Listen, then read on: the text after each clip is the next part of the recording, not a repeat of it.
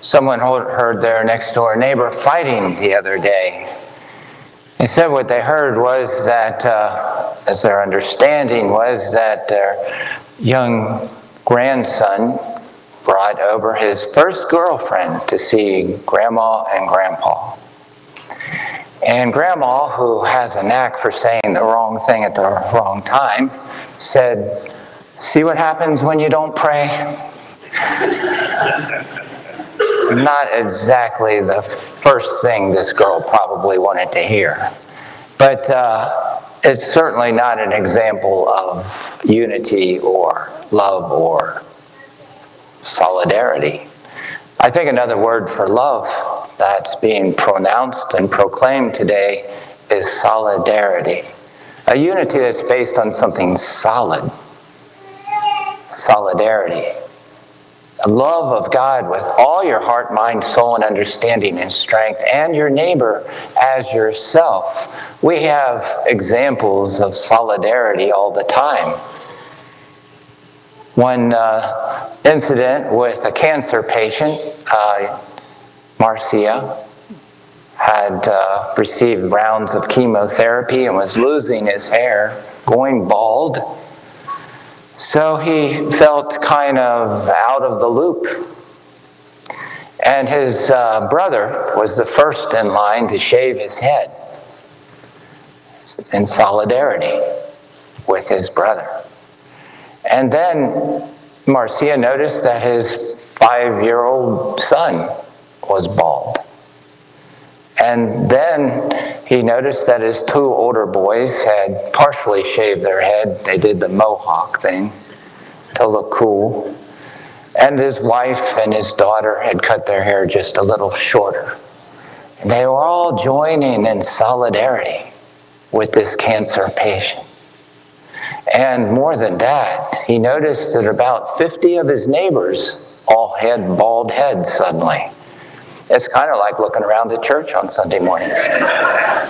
And uh, there they were in solidarity.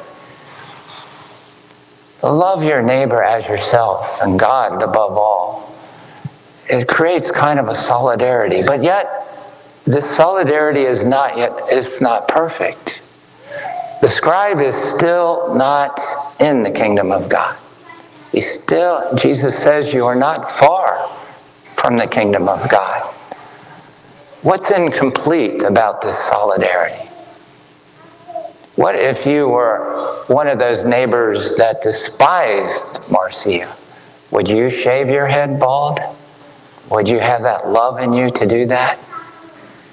You see what happens if we just stop with love of neighbor as oneself? We might get stuck on self. Our anger, our resentment, our selfish pride, our impurity, our grudges, our impatience. We might just get stuck on self. And so what happens is Mark is taking us to the top of the mountain. Mount Calvary.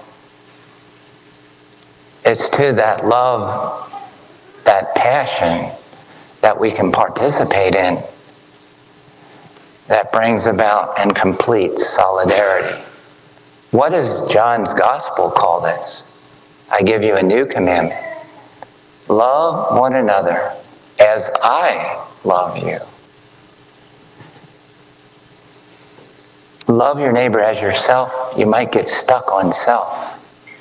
But then the solidarity is completed when we partake in Jesus' love, his passion, his sacrifice, his offering, his gift. It becomes love one another as I love you. Think of that offering that is described so beautifully in the second reading today from Hebrews. Jesus remains forever and has a priesthood that does not pass away. He is always able to save those who approach God through him, since he lives forever to make intercession for them. Talk about solidarity. And then he says he's no need, like the high priest, to offer sacrifice day after day, first for his own and then for others. He did that once and for all when he offered himself. If the scribe partakes in this kind of love, this kind of offering, as we do at this altar, then we complete and build that solidarity that's solid. And, and think of this offering as it's, it's inscribed in books and literature like Beauty and the Beast. We see the beauty whose father is imprisoned by the beast. And what does she do? She herself offers herself to be imprisoned instead of her father. And the beast is so moved by this offering that he has a change of heart. And the beast is freed from his curse, from his lack of solidarity. So we have this beautiful way with Jesus offering, to participate in Jesus offering, to move from love of neighbor as oneself when we can get stuck on self, to be part of his offering to each other, to love one another as he loves us, as he offers himself to us. The bishop had a great, uh, I think, example of solidarity, this kind of solidarity that, that if we are able to make this kind of offering, and we can, that we can face the future together. That's why the Pope and the diocese is entering this process of a synod to build solidarity, to face the fear and the terror of the future together. It's a kind of love of God and love of neighbor as I have loved you. That kind of solid love, solidarity, empowers us to face the fear together, to live in terror times of terror together, and to move forward. So he had this uh, seminarian stand up in front of all of these 604 people at the seminary ball. They were terrorized. They, they're just seminarians. One seminarian was so nervous he spent all night, he couldn't sleep. Uh, and he looked like death warmed over that day. The other seminarian had spent all day singing, so he couldn't sing anymore. His throat went raw. Um, another seminarian just couldn't sing at all. Um, and yet, they were up there.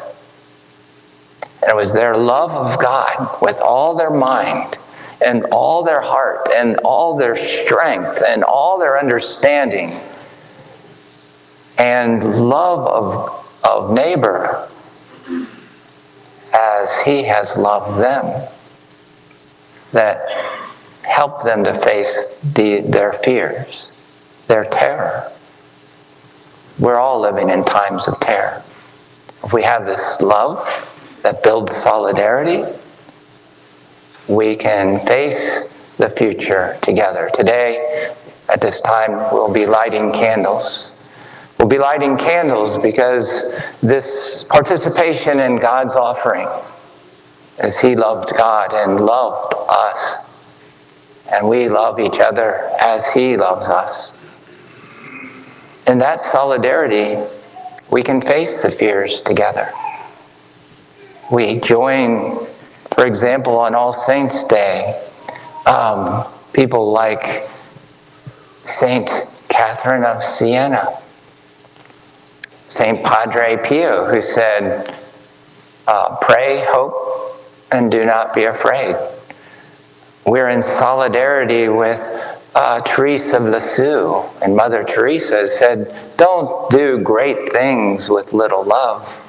Do little things with great love. We're in unity with uh, Saint Peregrine, the patron saint of cancer we are in solidarity with uh, Teresa of Avila, who said, Do not be disturbed, and let nothing disturb you. God alone suffices. We are in solidarity with St. John Bosco and St. Bernadette of, of Lourdes, and I've seen her body. Both are incorruptible. I went there and I looked with my own eyes. No formaldehyde, no preservatives, just a little girl, 100 years dead now, body completely preserved as a sign that this love brings us in solidarity with risen life. We light these candles today in solidarity with everyone in heaven. Do you remember your saint on Confirmation Day? Think about a saint today that you are in solidarity with, that God chose for you and me also. Think about a loved one that's in heaven right now.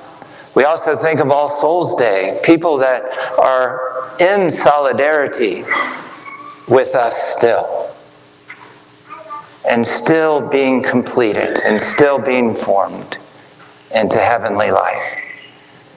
Can you think of someone that's the person you want to light your candle for today? So today we celebrate a love. Another word for that love is solidarity.